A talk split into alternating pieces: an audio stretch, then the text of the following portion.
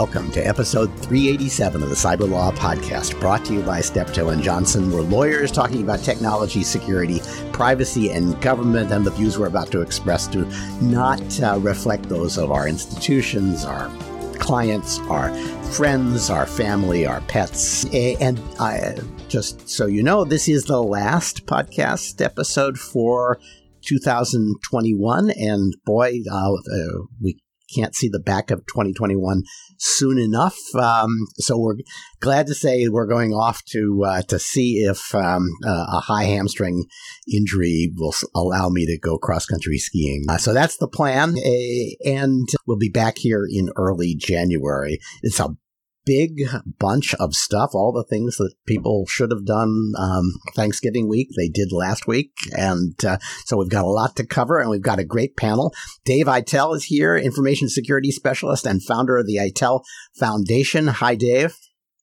Okay, and Jamil Jaffer, founder and executive director of the National Security Institute, and a hundred other things. Uh, Jamil, great to have you. Thanks for having me, Stewart.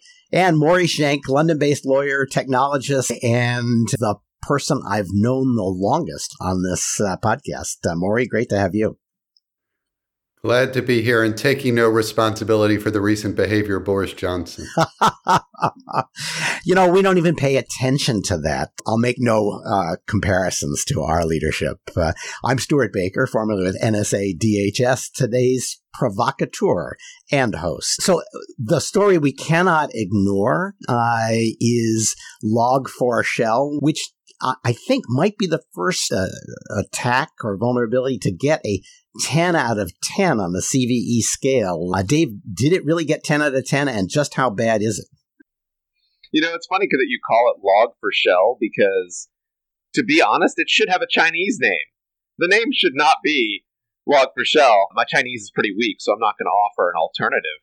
But as far as we know, just to back us up a little bit, sometime in November, the Alibaba security team announced to the Log4j team that they'd found a serious vulnerability. Around December 2nd is the earliest exploitation of that vulnerability in the wild that anyone has uh, sort of uh, said they've seen. And three days ago, we, we got ourselves a, a patch that now everyone is rushing around on the internet trying to install. But the vulnerability, it is a 10 out of 10 in the sense that it's as bad as it get can possibly get. It is a complete remote code execution from anonymous users on the internet, anyone who can get you to put their data into a logging statement. It affects version 2 only of Log4j, which might save some people who are still on the much older version 1. Uh, so, you know, and, and since it's open source, they, pro- they they really could be, couldn't they? Well, some of the big big big projects still are on the old version. Uh, okay. Like this is a bug that would have owned me uh, because it owned Minecraft, uh-huh. and I I bet ninety nine percent of the viewership that has children has Minecraft on their personal computer, no matter how sensitive that personal computer is, because you yeah. have been in a position where you need Minecraft. So it owned Minecraft via chat message, which is I think one of the just like just that's how bad this vulnerability is. Is it is just everywhere. You know, I think it, there's so much to talk about from a policy perspective with regards to this vulnerability. One, people are pointing out, you know, how under resourced our underlying open source community is, and that's just not a problem that's going away anytime soon. We saw the same thing with Heartbleed. We saw the same thing with Shell Shock. and all of these things, you know, are really complex questions. How do you resource them? How do you handle, you know, emergency needs when you've built all your stuff on top of them? And of course, the other issues are, you know, not every Chinese person is a black hat, much as you would like to sometimes, you know, like the yeah. attitude in the United States policy community is, you know, China equal bad. And that's not always true. The Alibaba team has consistently been able to produce good security results and share them with the world. And of course, that brings you to the question of why did the Chinese government, the MSS, let this one out? I don't think it was anything too complex. Like, I think we can overcomplicate some of these issues and be like, well, they must have their own vulnerability equities process, et cetera, et cetera. You know, sometimes these things just happen because people are trying to do the right thing. And that's just yeah. the way it is. Sometimes a vulnerability is just too good, don't you think? You can't let this, you can't hide this and exploit it for very long for fear it'll end up biting you. Maybe, maybe not. I mean, that's the argument that the vulnerability equities process would have. And I would say that, you know, there's certainly an aspect of the vulnerability equities process that's, you know, indicted by these sorts of things happening. If the Chinese are, in fact, finding better vulnerabilities than we are on a regular basis, what is the point of us having a vulnerability equities process? Right? So there's a thousand policy, like, we're going to see, you know, we really got denial of service by the like policy things that are about to happen around this vulnerability. That's it's just every angle is going to have a storm. Let's put it that way. All right, so we're going to be he- hearing about this for weeks. Uh, luckily, I will be cross country skiing, but uh, when I come back, it'll still be reverberating. It will, guaranteed, and oh. and in, in, ways we hopefully um, have no control over to give us some fun okay. Uh, so we have so many lawsuits over cybersecurity that I don't know where to start. But actually, I do know where to start. Um, I'm going to start with Jamil, and I want to talk about Google's lawsuit over Glupteba, uh, the two Russians working for organized crime, and Google's lawsuit against them. I have to say, you know, I, I like the guys who wrote the Apple complaint against NSO, but this just puts that Apple lawsuit in the shade. They have been much more creative and much more aggressive in looking for a legal basis for suing people who are engaged in cybercrime. No, that's exactly right, uh, Stewart. I think what's really interesting about this lawsuit, we have seen a series of lawsuits, and we'll talk about one, I think, probably a little bit later on, that Microsoft has brought to bear as they've tried to seek to take over domain names. But Google here is going after them, not going after these two defendants um, and this larger botnet, not just under CFAA, or, but they're going after them under RICO. And that I think is what's really interesting, right? This isn't this is a claim against a criminal enterprise that involves a series of activities, including cryptojacking and the like, you know, proxies, disruptive ads, credit cards. I mean, the series of schemes taken together that create this larger criminal enterprise. And so putting this 60 some odd page complaint together, I think we have a very interesting roadmap for organizations that want to go after uh, criminal operations. We've talked for you know months and years now about about ransomware and the scourge of ransomware. I think that you know I think that this is an interesting way for at least some companies that can afford, you know, lawyers of the caliber that Google can bring to bear to bring claims against uh, against bad actors. Yeah, it's it, it's very impressive. Identity fraud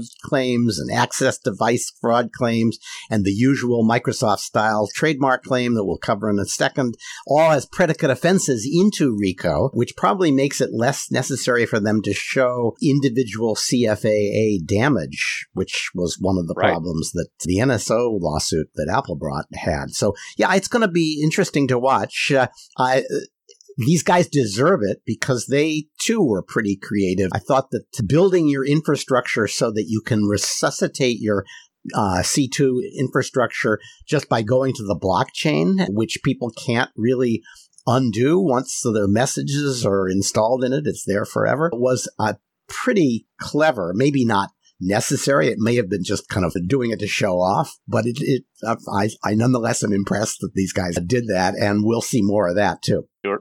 Okay, so what about the Microsoft lawsuit? They also announced that they had brought a lawsuit, and they used the the what is now it ought to be a trademark Microsoft uh, uh, brief uh, in which they claim, "Hey, you used our name in order to fool people, and that's a violation of our trademark, and therefore we're going to seize any piece of your infrastructure that has anything that sounds like a Microsoft name in it."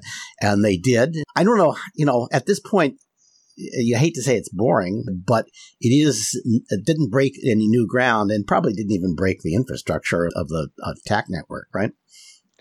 Yeah, I think what's interesting here is, you know, here they're going after a Chinese cyber espionage group, Nickel, right? APT 15, also known as Mirage, Vixen Panda, you know, you name it. But what I think is interesting about this suit is the fact that they, like you say, uh, they've now sort of they've now sort of come up with a way of going after these that they've been successful at seizing these domains and sinkhole these domains.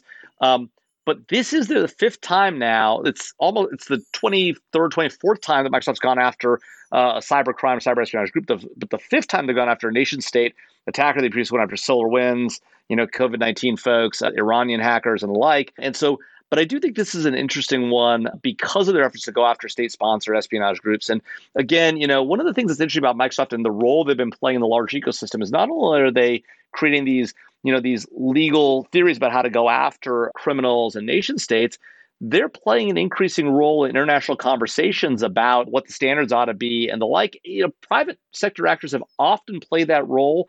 Microsoft, he's institutionalized you know, under, under Brad's. That's right. That's right. Exactly. And under Brad Smith's uh, leadership, has really sort of started to play in these spaces in a way that nation states historically played. Now, we could debate whether that's a good idea or a bad idea. The fact of the matter is that they are playing that role. Very few other companies you know, Google may bring these lawsuits like, but very few companies has has sort of uh, arrogated themselves might be the wrong word, but it certainly feels like that at times.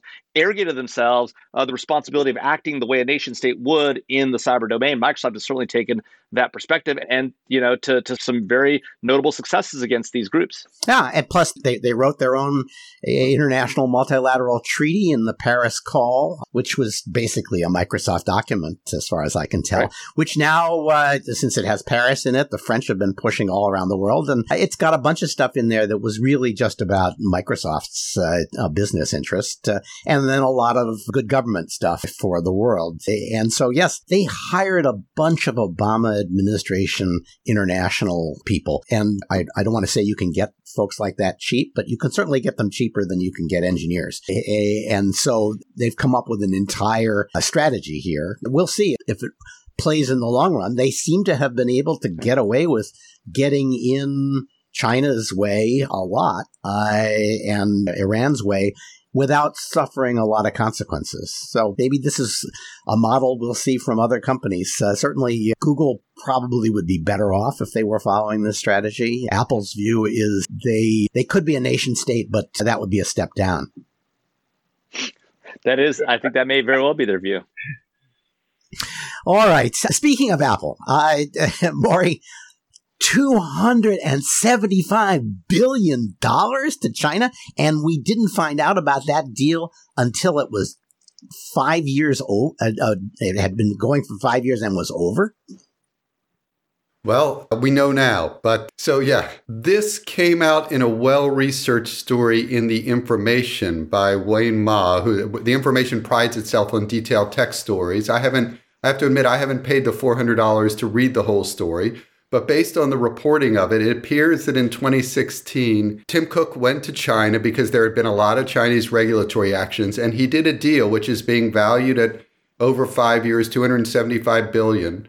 Um, and it was basically to provide a lot of support for Chinese manufacturers with advanced technology and training in exchange for laying off Apple. And it's paid off. I mean, Apple is now the number one smartphone brand in in China been helped by the US government undermining Huawei but you know Apple is being treated okay and it's interesting to look you know Apple soft Apple and Microsoft have played well in China they're still there Google and Facebook are out Amazon's mostly out. I think Microsoft uh, and, is getting out too. And they don't make a lot of money off of software sales, and their and their their LinkedIn operation has really been skinnied down.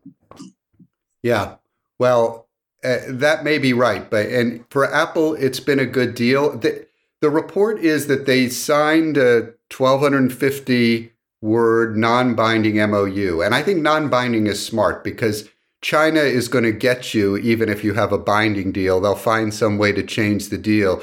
So for Apple to give itself flexibility and just keep playing the game in a way that gets itself ahead was, I think, a smart thing to do. How long that will last, we don't know, but it's worked for the moment. Well, some of the deal like were really weird to me, like where it was like you have to invest a billion dollars in Didi, which is the competitor to Uber in China, and like some some of the like sort of the mushiness of of establishing connections between Apple and other companies were very interesting and sort of hyper smart, in my opinion.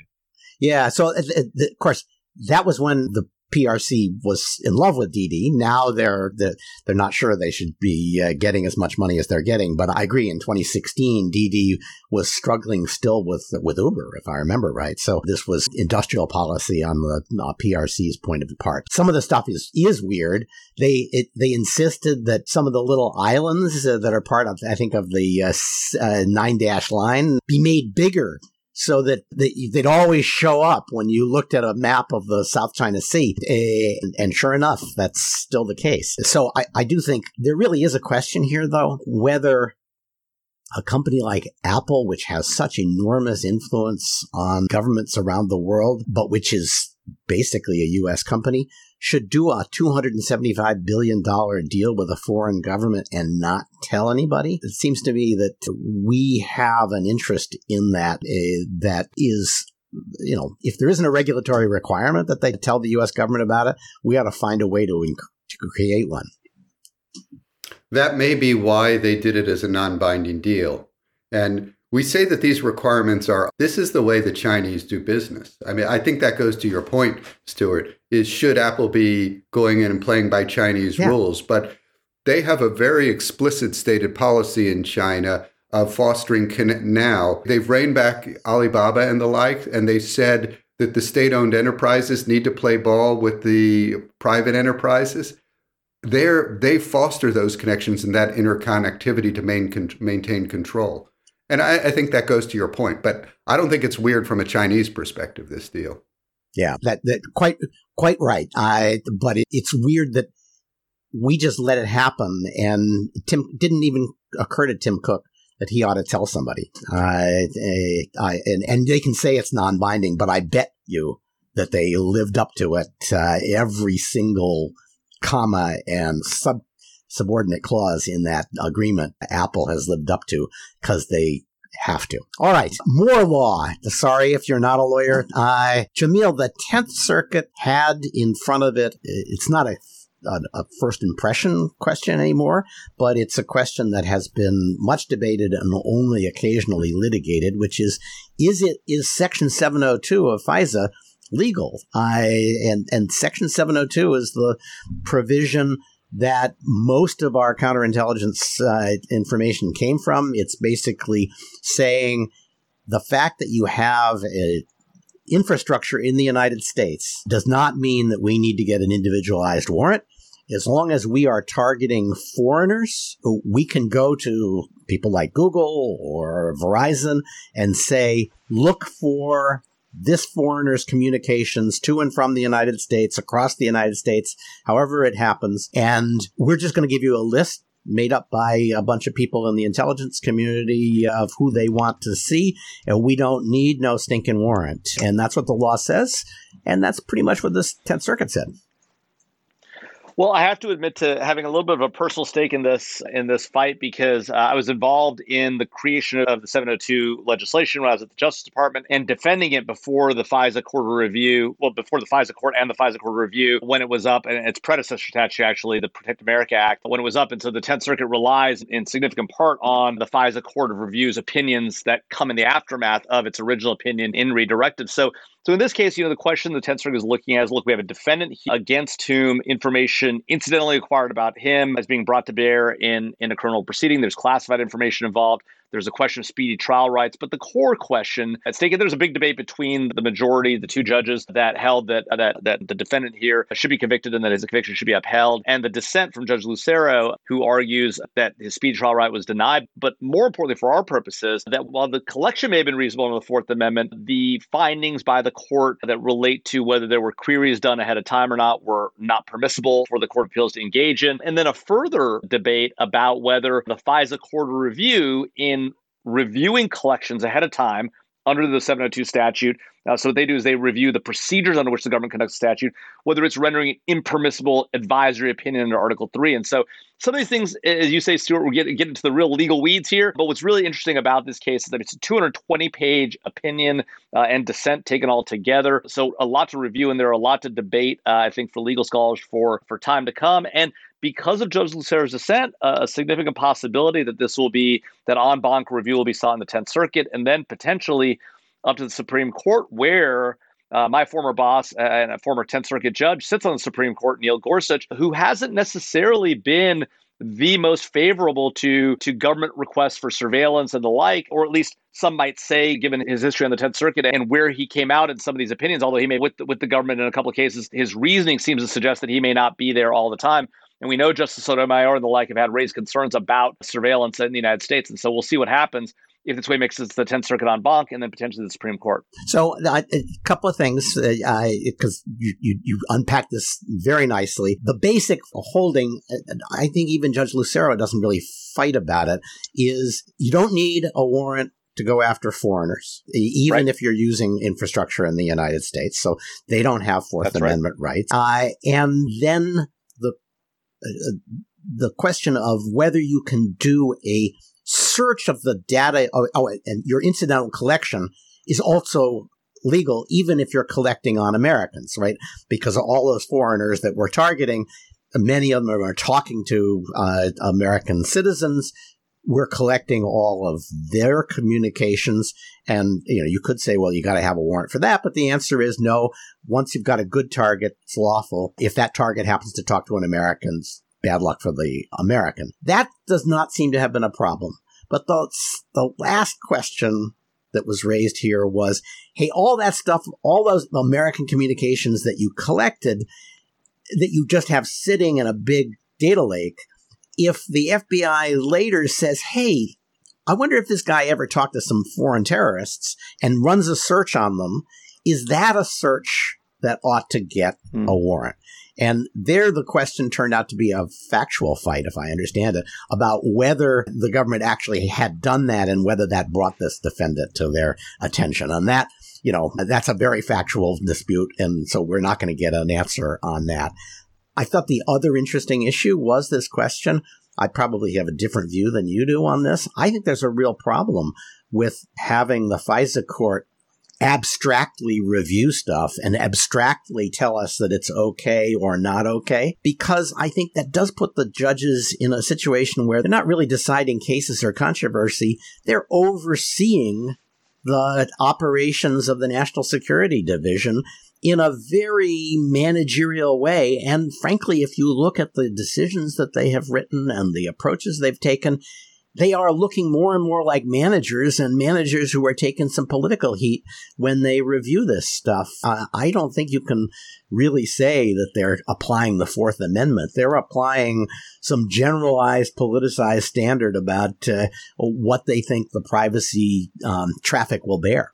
Well, so I'm not sure that I'm not sure that latter point is right. We can fight about that one. On the former point, I think you're exactly right that there, you know, look, other than in some of the you know fever swamps there's no real debate about whether the U.S. government can surveil foreigners overseas without regard to without the need for a warrant, even if the, that that that uh, collection is conducted in the United States. This is an issue that's been litigated over and over and over again, and with rare exception, and even then in only very narrow circumstances, have defendants even raised an arguably valid claim. Now, all that being said, I do think that there is an ongoing political and policy debate about searches of government databases and whether you can use American identifiers to search those databases. We saw some of that play out in the USA Freedom Act and those debates, an ongoing conversation. But let's just remember what happened pre 9 11 and what everyone said right after 9 11 in the aftermath, which was boy, it's crazy that the government isn't drawing connections between stuff in its databases. It's not looking at its databases, it's not connecting the dots. And now here we are, 20 years later, having had the benefit of 20 years of connecting the dots and no major terrorist attack on U.S. soil. And now we're saying, well, you know, maybe you shouldn't connect the dots. You should have data. Maybe it's okay to have information in your database. Don't go look at it. Take this one drawer should be off limits for the FBI to look at because God forbid they look in that drawer and find terrorism, you know, and we should keep that off limits. Again, it sort of cuts against the whole theory of information sharing and all the things that all the learnings we had after 9 11. So we'll certainly debate that. And then this last point, uh, Stewart, about the FISA court. Look, there's a lot that can be said about whether they're being managers and overseeing theoretical government collections, right? And whether there's a real you know, debate here. Well, one, I would say there isn't now a somewhat adversarial process because the Congress has required them to appoint counsel to fight the other side. So it's not like there's not a, a you know, or at least argue for privacy and civil liberties. And so we have at least a, a an adversarial process at some level. I do agree with you that the FISA court monitoring the government's collections and sort of saying yes or no to government procedures does, you know, raise an interesting question. Is there a case or controversy in the Article 3 sense? But it raises a larger question of whether in this capacity, the FISA, the FISA court and the FISC are, are Article Three courts. You know, for a long time they sat in the Justice Department. This has been a hotly debated question also, and so you know more to come on this. I will just say this: Congress created a statute that requires the FISA court to do this. So if you think they're doing the wrong thing, or it's not an Article Three decision, or not a case of controversy, okay. But Congress asked them to do this yeah. in the statute they wrote both the Protect America Act and then in more detail in the FISA Amendments Act. I actually question whether uh, it that issue had any consequence. Suppose you said, oh, "Okay, the FISC shouldn't have reviewed these these principles and and procedures." Right. You say, "Okay, so I'll give you an advisory opinion not to do that again. It's it's not at all clear to me that uh, I would have gotten this guy off. It was just a, they were u- just using that as an excuse to, to brief a, an issue that the law professors are in love with.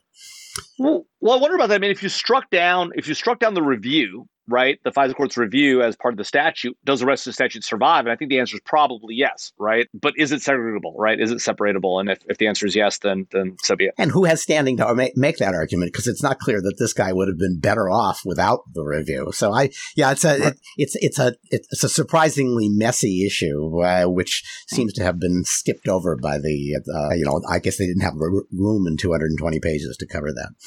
Okay. Uh, so more good news from Dave. Actually, um, maybe this is good news. It turns out that at least 10% of the entire Tor network has been compromised by what is almost certainly a, uh, a nation state because they keep coming back creating fake Tor relays so that they can try to connect up the incoming and the outgoing identities uh, of people who are using Tor. Is it is that a possibility if you only have 10% of the, the Tor relays?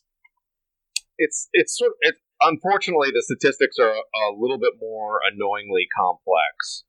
I mean, in theory, what you would want to do in the most naive attack is control both the first entry point and enough of the middle that you can sort of watch some of the traffic go through via traffic analysis and then the exit point to see where it was really going in the end the way so for people who are not aware, Tor is a anonymity initially funded, I believe. It, it, it, they may have shifted it, but yeah, it's one of the dumbest things the U.S. government spends money on. Or smartest, hard to say. I don't know. I don't know. Honestly, I don't know how to put it. I was just gonna say. I mean, hey, you know. Ah, uh, yes, I'm sure there are uses that they're getting from it, but at a cost in child porn distribution that uh, is not really sustainable. I I find our equities decisions in all areas of government very exciting.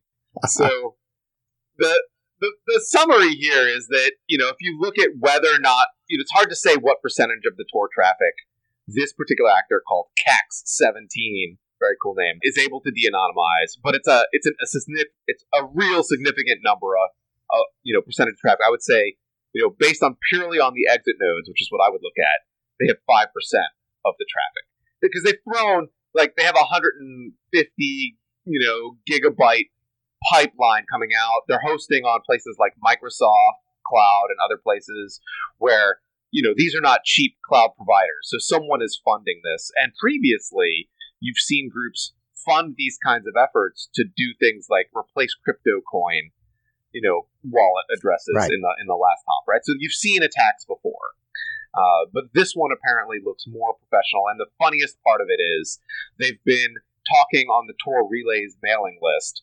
You know, every time someone suggests that they implement a new change that would make, you know, the, the de-anonymization job harder, you know, they pipe up and they're like, "No, we don't like that idea." You know, that's the that's the best part, right? Like they're like, "This is terrible. What a bad idea." We, we're we're a big infrastructure provider, and we don't like this idea. exactly. So I think that's really the funnest part of it, like when you look at how open source projects are run, the social engine around them is the most interesting part in some senses. Like this is true for Linux, for the Django, for every big piece of the infrastructure. It's not just the technology; it's also this huge social community floating around it, uh, like an ectoplasm. It's so that's part of the fun with this particular one.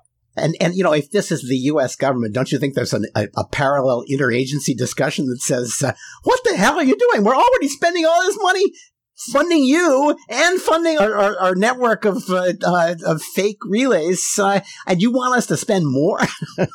well, I just think that's the galaxy brain solution, right? Like, like this is how you get work done. I think it's I think it's fantastic. So assuming that's assuming that it is you know us on both sides, but it could easily not be, and that that's a bigger worry. I think. I always thought the French were likely to be doing this, but maybe not at scale. Uh, they don't have as much money as they used to. I don't think it's as much money. I mean, for a nation state, like you know, I like to put these things in like, is this a new nuclear submarine money? Is this like a, a Sidewinder missile money? And it's definitely closer to Sidewinder missile, right? So yeah. these things are just not that expensive. All right. I, well, I, uh, we eventually we will find out because eventually it will be necessary for them to. Well, actually, maybe not. They can say, "Oh yeah, we got lucky on this one tour uh, uh, relay," and uh, uh pretend for years that uh, wasn't there. Yeah. yeah. Okay. World's a complex place. Future's unknown. All right. One more. Let's do one more lawsuit because, again, a creative use of the law, Apple's uh, NSO lawsuit, in this sense, it is a lawsuit against the guys and the company that became known as Dark Matter, right? And that's the company in the UAE that was using American technicians to hack uh, a lot of phones, including a lot of iPhones, uh, for the UAE government. Uh, and the U.S. government said those that the Americans ultimately went too far and uh, made them all take um, what amounted to uh, criminal penalties, and they admitted to a lot of what they had done. Now we've got a Saudi woman who lived in the UAE who is bringing a Computer Fraud and Abuse Act case against Dark Matter and those poor three guys who are going to be spending another 10 years litigating uh, over what they did in UAE. And I thought, Jamil, it raised some really interesting questions about how far the CFAA goes in terms of asserting jurisdiction over what Americans do outside the U.S. when they're affecting U.S. technology. Yeah, I mean, look, I mean, I think that's exactly what's going to be litigated here. I mean, this is a woman who, you know, uh, was a Saudi uh, women's rights activist. She had she was sort of famous for driving violation of the Saudi female driving ban, which was lifted a few years back. She this lawsuit brought on be on her behalf by the EFF alleges that the involvement of these folks in hacking her phone allegedly. Remember, she was arrested in the UAE and then and then handed over to the Saudis, where she ended up serving three years in Saudi jails and now can't leave Saudi Arabia. So the question becomes how does the what is the tie between the, the alleged unlawful hacking uh, that, that these folks have pled to in U.S. charges and U.S. government charges brought against them, and can you bring CFAA claims in U.S. courts for something that happened outside the United States and happened to somebody else who's now detained outside the United States? It's an interesting use of the of the statutes. We'll see how it plays out, but uh, but obviously, again, you know, I guess this goes to say, you know, if you're a U.S. citizen, probably not the best idea to be hacking on behalf of a foreign government where uh, potential civil liberties are, are in play, and particularly one that's you know that at, you know that may be more on the edge than your typical ally. UAE obviously an ally in the sense that we have we have uh, an air operations center and we have we have operations centers. We have the Fifth Fleet, I believe, um, is stationed in Bahrain, but has operations out of out of the Emirates and the like. And so uh, we have acti- military activities in a relationship there. But look, you know, we've had we've seen the obvious challenges the Saudis have when it comes to uh, their human rights practices. The Emiratis also have raised similar issues, and so this is one example of where these things might come to bear for folks who used to be in the U.S. government and in the and in, and the intelligence community in particular. These defendants have a better shot at winning the argument that NSO lost when it said, "Hey." We have a sovereign immunity defense because we were working for governments. In this case, Dark Matter was clearly working for the UAE, and so was everybody else. And they were doing what the UAE asked it to do inside the UAE, at least as to this the woman. And sure, they did reach out to the U.S. and you can say, well, that gives the U.S. jurisdiction, but it doesn't um, undo the fact that there was a sovereign interest here, and this is a lawsuit over whether the UAE should have been able to wiretap somebody who was in the UAE at the time. And so I, I think that they may uh, end up unable to get past the Foreign Sovereign Immunities Act, but we'll see. It's the Ninth Circuit, so anything could happen. Yeah, no, it's a really interesting point, one that I hadn't really had thought through, and I think it's a really a really interesting argument that will likely be litigated. Yep. Great point. Okay, Italy, 1.1 billion, one 275th of what China got from Apple, but it's still a billion dollars. Uh, Italy has fined Amazon for abusing its market dominance. Basically, if you wanted to be designated as part of the prime market, you had to use Amazon's logistics or approved logistics suppliers. And uh, Italy said, no, no, you're not allowed to do that frankly, I've got a little sympathy here, Maury, for Amazon. If you want to be designated as Prime, which means you're going to have one day delivery, Amazon's got a right to say, we, we want to make sure that it's somebody who actually can do one day delivery. Yeah, I totally sympathize. I mean, I think it's not just being designated as Prime. Prime is an Amazon service that Amazon runs. So they were saying to be part of Prime, you have to join Fulfillment by Amazon. And I I just think you're not inside the prime system if you're not inside the prime system. So I do have some sympathy, but it wasn't just that. I mean, they were saying that it's prime, it's visibility as well, that they were promoting people. And they're starting to treat Amazon, at least in Italy, as kind of a public utility that if you're a seller, you should have rights to, you know, equal prominence with third parties. And in addition to the, the fine, they've got some behavioral requirements of fair and non discriminatory standards for third party sellers. I think that's the biggest the bigger deal for Amazon, as well as the fact that this kind of fine can start to chip away. Like you say, 1.13 billion, maybe not so much for Amazon in the grand scheme, but if it's one of many antitrust settlements, that's a big deal. And the EU is investigating the same stuff and carved out the Italy case. But if this is EU wide, it's going to be a much bigger settlement the Amazon stock price didn't do too well after that. This is starting to get big enough to to count to be real money for Amazon. Yeah, I you know it, occurs to me that this is a little like the all cops are bastards and defund the police stuff, which had a moment and and a, a, very severe correction, which we're still going through. It spread so fast that people started to say, "Wow, that's not working out so well." I think we could start to see that with this hipster antitrust attack on uh, everything that Google and Amazon and uh, Microsoft uh, uh, and Apple do, because you can't you can't extract billion dollar fines from every single market uh, and still have a, the the advantage of the technology that those companies are providing. So maybe maybe sooner than we think, this notion that there's a counter revolution in antitrust is going to reach its limits. Maybe, but you know, look at history. IBM was really slowed down by antitrust for a long time. They basically ceded the PC software market to Microsoft because they were scared of antitrust repercussions.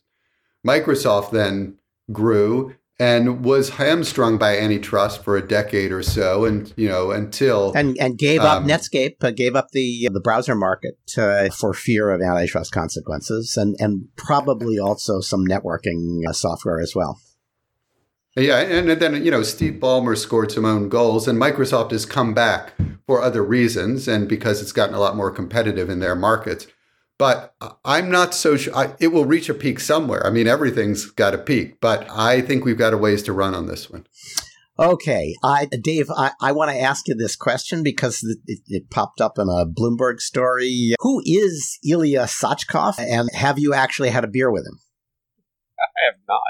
That's sort of like a "Who is John Galt" style question here. um, you know, he, he's what one thing that I love about the information security world is that it is filled with crazy mutants with wacky powers. And so we're talking here about a Russian person who, while they were in school at the Bauman Moscow State Technical University, started at age 17 Group IB. And which is what probably you know, the second most famous Russian cybersecurity company. Yeah, although there's a pretty significant gap between Kaspersky and Group IB, but yes, the, the, the, reality is that that Group IB has tried to go its own way. It went a slightly different path from Kaspersky in the sense that it became much more international. Uh, according to their own claims, their revenue from Russia is only forty percent of their revenue. You know, they've, they've really tried to branch out. They're they're very tight with Interpol, and then even recently, you know, on a panel, you know, uh, Sachkov was sort of critiquing the, the ransomware fomenting that the Russian government has done, right? So, so he's gone his own way. That's not a totally wise choice necessarily in Russia. You know, like, I mean, he started the company saying that he wanted to build a global business while remaining on the good side of the Russian government. And it does not look like uh, he was successful at that since he's now in an FSB jail for treason. to talk to his family for treason. And of course, you know, his second in command has taken over the company and says, you know, we think he's innocent. They're doing their best. You know, his his trial's not for another year. Uh, uh, so he's yeah. going to be in this. I guess the, the interesting thing is, go ahead. Sorry. The the eh, the the treason seems to have been alleged to have occurred in 2016 and might have had something to do with the the hack of the DNC. Is that the the rumor? That, that's the rumor. Is that he outed Fancy Bear or some portion of the Fancy Bear operation. Um, it may not even be that he had classified knowledge of it from the you know from right. the Russian perspective. It may be that his security team was able to discover things and you know put that into the system the way uh, right. you know any international antivirus essentially would be thought to do. And he may have okayed that decision instead of not okaying that decision is certainly a possibility. So there's a ton of possibilities. I don't want to like prejudge his legal, you know, stance as much as like that actually matters in when you're in the FSB jail. You know, he's released statements to the to Putin saying, "Hey, I'm just a Russian engineer. I'm not a spy." And he's, you know, he's been in contact with Putin in the past as well, right? So he's been close to the team in the past. You can see that in his history. Help States, you with Putin. If, if if you're not on the team now, having been on the team before probably makes it worse yeah, uh, you know, I you can't help but feel bad for where he is right now. Yeah. Um, of course, you know, realistically, the United States did have massive amounts of intelligence. You know, probably both including signals and human intelligence on the Fancy Bear operation. I think that was one thing that you know these things when we release people think that when we are making a statement that's backed up by intelligence that we need to show our work and they forget that a lot of times showing your work has bad repercussions in the in the, in the future, and and we're going into decades in the future, and, I, and that's sort of always been one of the balances that we've been trying to strike with how do we defend ourselves in cyberspace where everything is coming out of intelligence. That's really have... interesting. Yeah. So, so the desire on the part of the Obama administration to make it clear that the Russians had done that that hack could possibly have disclosed a little bit of information that was traced back to uh, Group IB. And people always say, you know, we're protecting sources and methods by not revealing certain, you know, very key things. But that's not how intelligence works. It's not just about like we didn't release this guy's name, right? right. Like you have to. There's like a you have to have you know a bodyguard of lies. That's a significant space, you know, and that's sort of not to quote Churchill too much, but that's sort of I think one of the things that this sort of feeds into. Like you know, I don't know that he was in fact at all a member of our intelligence on Fancy Bear, but but now it looks like he was. Who knows? To the FSB, and they're coming after him hard. Here's a guy who basically had lived his entire life in a post-Soviet Russia and probably had some naivete about exactly who was running the government uh, and what he could get away with. That's my guess is that he was too socialized into the international forensics culture and didn't reckon with the politics, even if he had spent time with Putin. Which is a culture. You're, you're completely you're completely right about that. There's sort of a we're helping the world feeling. You know, we are the cavalry, right? And and yep. sometimes you know, it, it's it doesn't work like that. All right, let's do some quick hits. Maury, uh, the U.S. has blacklisted SenseTime, which is an AI company, a lot of face recognition, if I remember, over Xinjiang. And I think SenseTime has now put its IPO on hold. They were going to go to IPO in Hong Kong, and now it's not clear they're going to.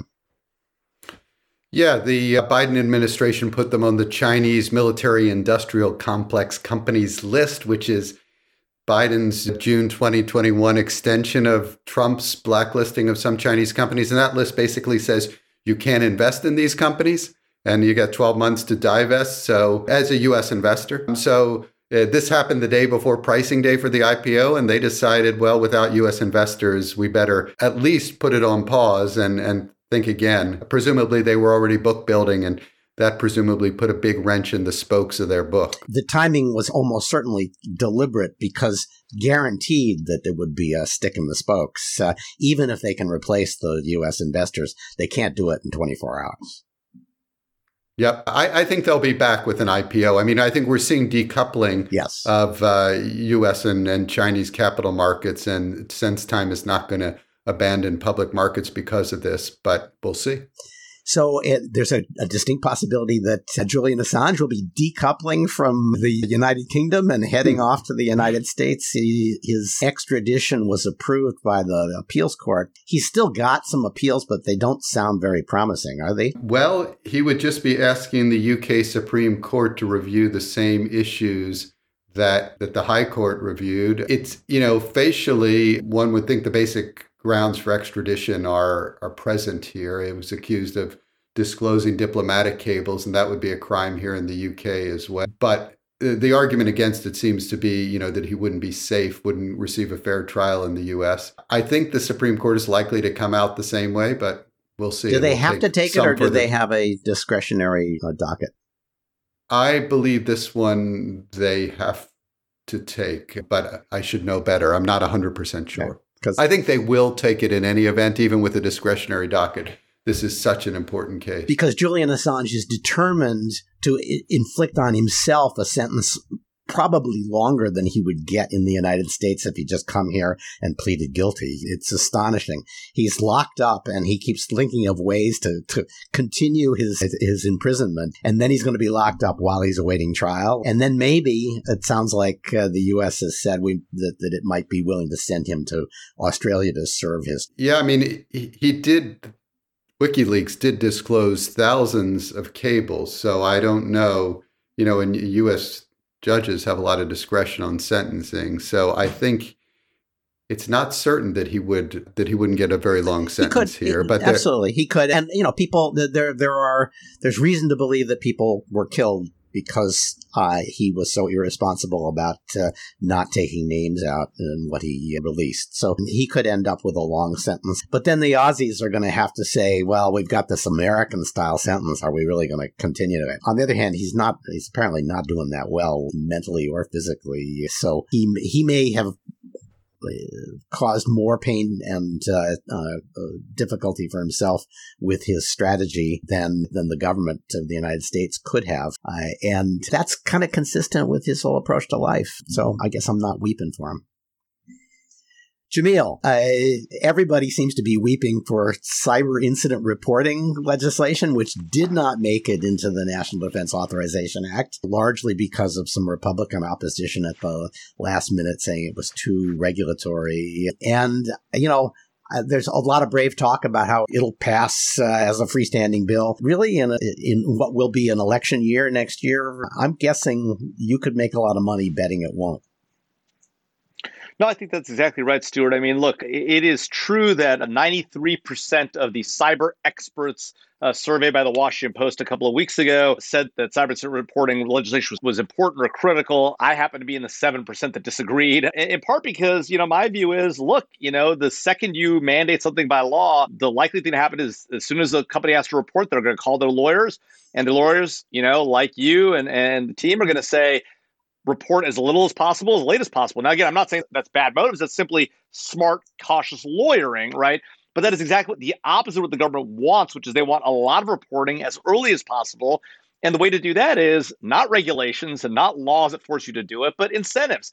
Get the companies to row in the same direction as you, right? Give them a quid pro quo, give them tax incentives, give them anonymity, give them liability protection the problem is Congress, in all its wisdom, right, says, well, you know, here's SolarWinds, right? Here's a bad hack of the government and that, or the hack of a provider that led to a hack of the government and, and some parts of industry. Let's have industry tell us about things after they happen. God forbid we get ahead of the problem and solve these problems ahead of time and incentivize good behavior. No, no, let's make sure we get the information about it after the fact and then we can do something about it. You know, it doesn't strike me as the right approach, but you're right. Everyone's wringing their hands and they think it's going to pass, uh, you know, on its own. I mean, Maybe so, but as you point out, it's an election year. There's a lot of other priorities. You know, we saw how long it took to get the bipartisan infrastructure bill done. There's now President Biden's Build Back Better plan, which is going to take up a lot of time and energy. There's a lot of judges that the Biden administration and nominees the, Biden administration wants to get done cyber incident reporting passing in that context in the Senate, I wouldn't be holding my breath, Stewart. People are going to get just they're going to get mad at each other, and and then they're just going to say, "Well, he wants it, so I guess I don't," and that'll be the end of it. I that look, it would be nice. I would like to see it pass, mostly because I I like the idea of sitting in the boardroom saying, uh, "Well, it requires a determination, and I'm not ready to make a determination, so let's take another 24 hours," and everybody pl- applauds. So, uh, uh, but I, I do think that it, it would be a good thing if people felt more pressure to tell the government about these incidents. Sure, more billable hours for lawyers. There you go. What's not to like?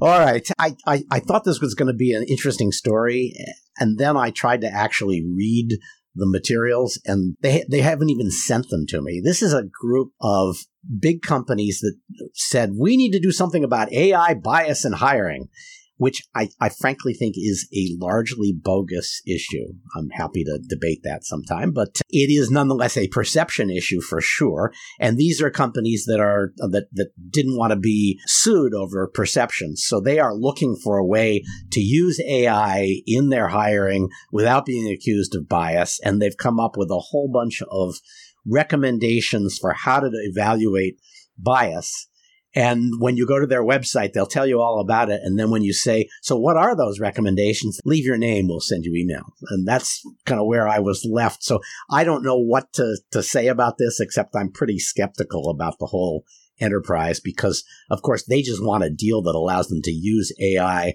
And as long as they can introduce socially and politically approved bias, they're happy to do that as long as they don't get sued. Yeah, well, I think the issue is a bit overhyped, but I don't think it's bogus. I mean, workers switching from dealing with humans for hiring to machines at important stages of the process is, is pretty significant. It's going to stay around. I think they have a good reason. And, you know, this is a big list of companies. It includes Meta and GM and Walmart and people like that, MasterCard. First of all, I mean, if they're evaluating software that's evaluating AI bias, if they release their list of questions broadly, then people will design the software to get around their questions. So I'm not sure that they want. I think they have a good reason to keep this quiet. We we may see. I, I suspect we'll find more data over about that over time. Uh, I think they have um, a, a, reason to keep it quiet too, and the, the reason is they want to introduce a bias that will prevent them from being sued. But we'll see. I have put my name on the list, and we'll see if they mail it to me. I was struck by the fact that this is a policy document, and the very first page is a page full of legal uh, mumbo jumbo about how they're not responsible for anything you do with this, and it's not advice, and it's not to be used to make decisions. It was a very lawyer dominated process, and that means they probably are in the business of trying to minimize big company liability, and that probably means uh, we'll be glad to give you quotas as long as you don't sue us. Okay, last. Let's debate it once it comes out. Yes, uh, if I get it, we'll talk about it. Uh, uh, and the last item is just for people who think that there is. I'm sorry, Nate is not on this call. Who think that uh, content moderation bias is not a thing. I would recommend that you look for uh, a presidential candidate in France named Zemmour, Z E M M O U R on YouTube. He, he put out his campaign ad and put it on YouTube, and YouTube slapped a an age limitation on it. Right? There is nothing that you need to protect children from in this ad.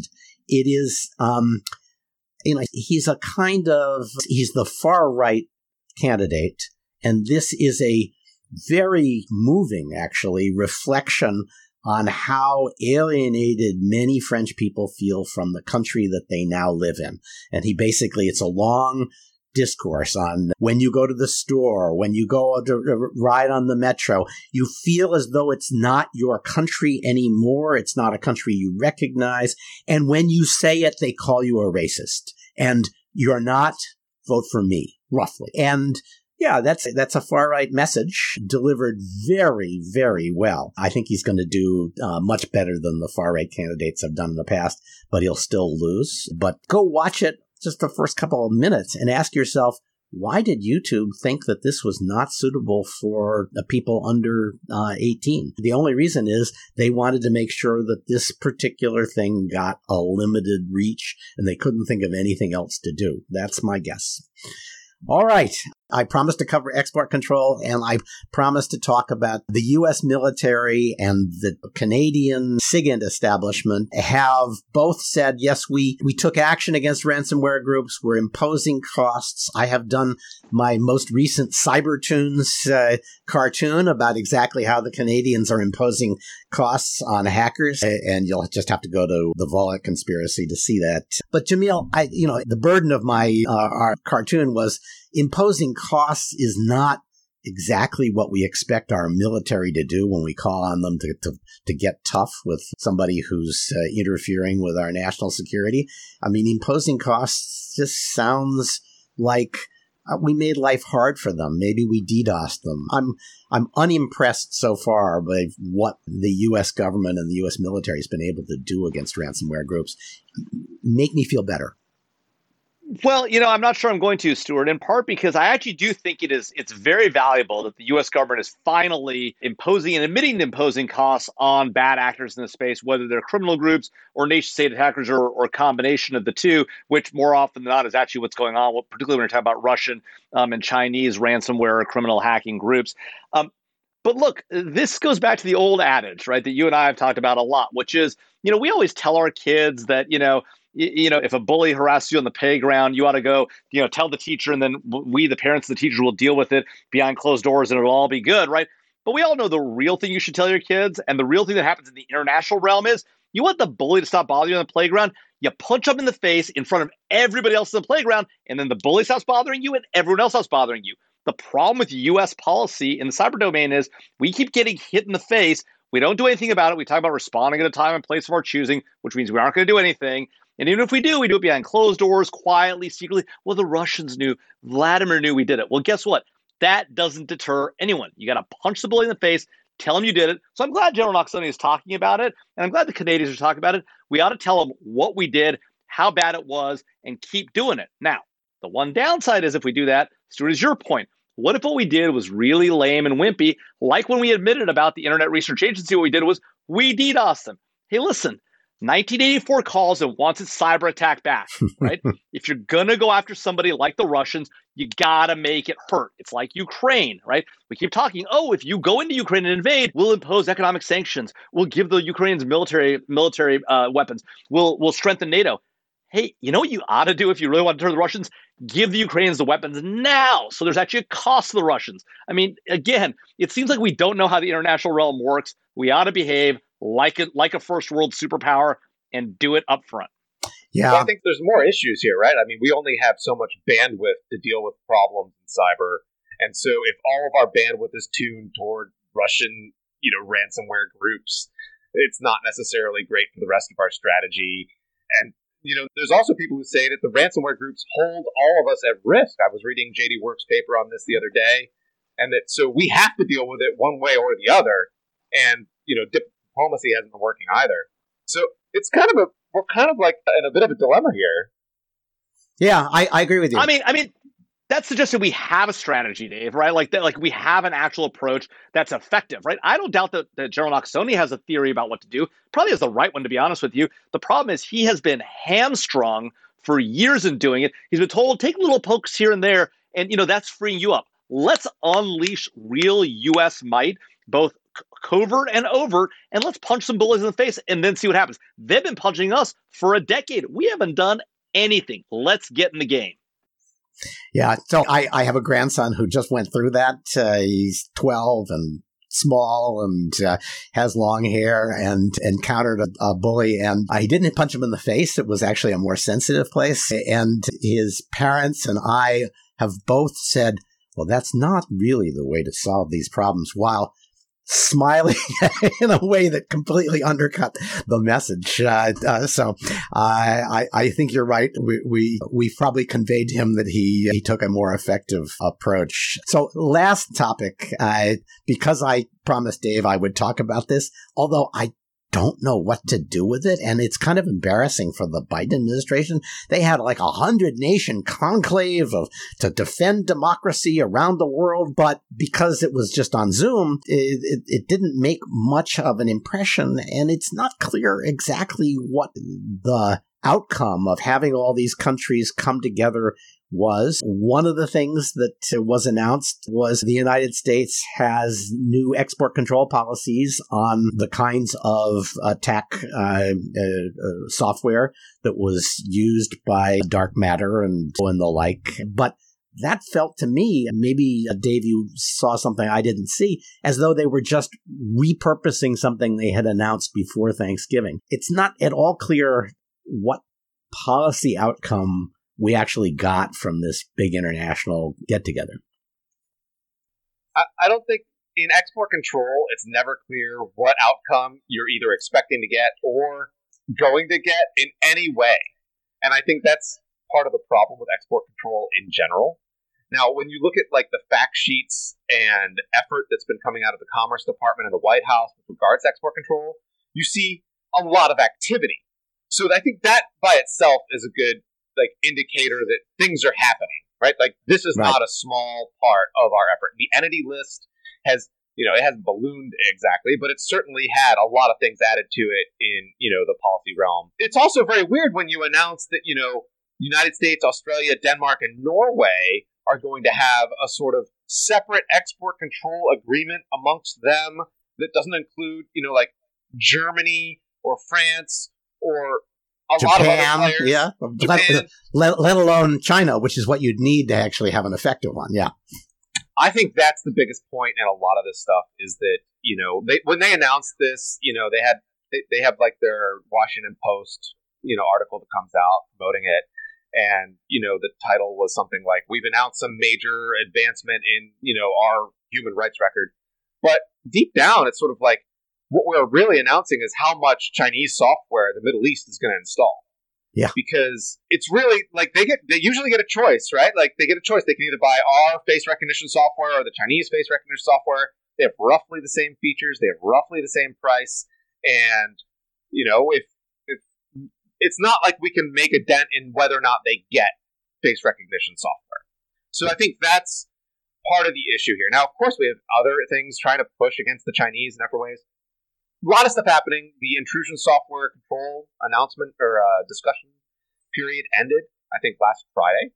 So that, or last Monday, actually. Oh, so okay. that was so... another big thing that happened.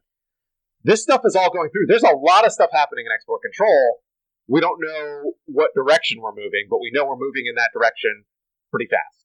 I think that's right. I think this administration um, has decided it's going to embrace this. If it's bad for a few U.S. companies, too bad. They want to show that they're different from the last administration, and this is a place where they can do it. That's why they have been peddling this so hard. And so, if you're in this business, you're going to need to watch what comes out pretty carefully. Otherwise, I think uh, honestly, there's yep. another aspect of that too, where it's like it's not necessarily that putting sort of meaningless controls or ambiguous controls is necessarily just bad for industry. It's also really bad for legitimacy of export controls and how those are viewed and how the whole system works. So that's the other side of the story.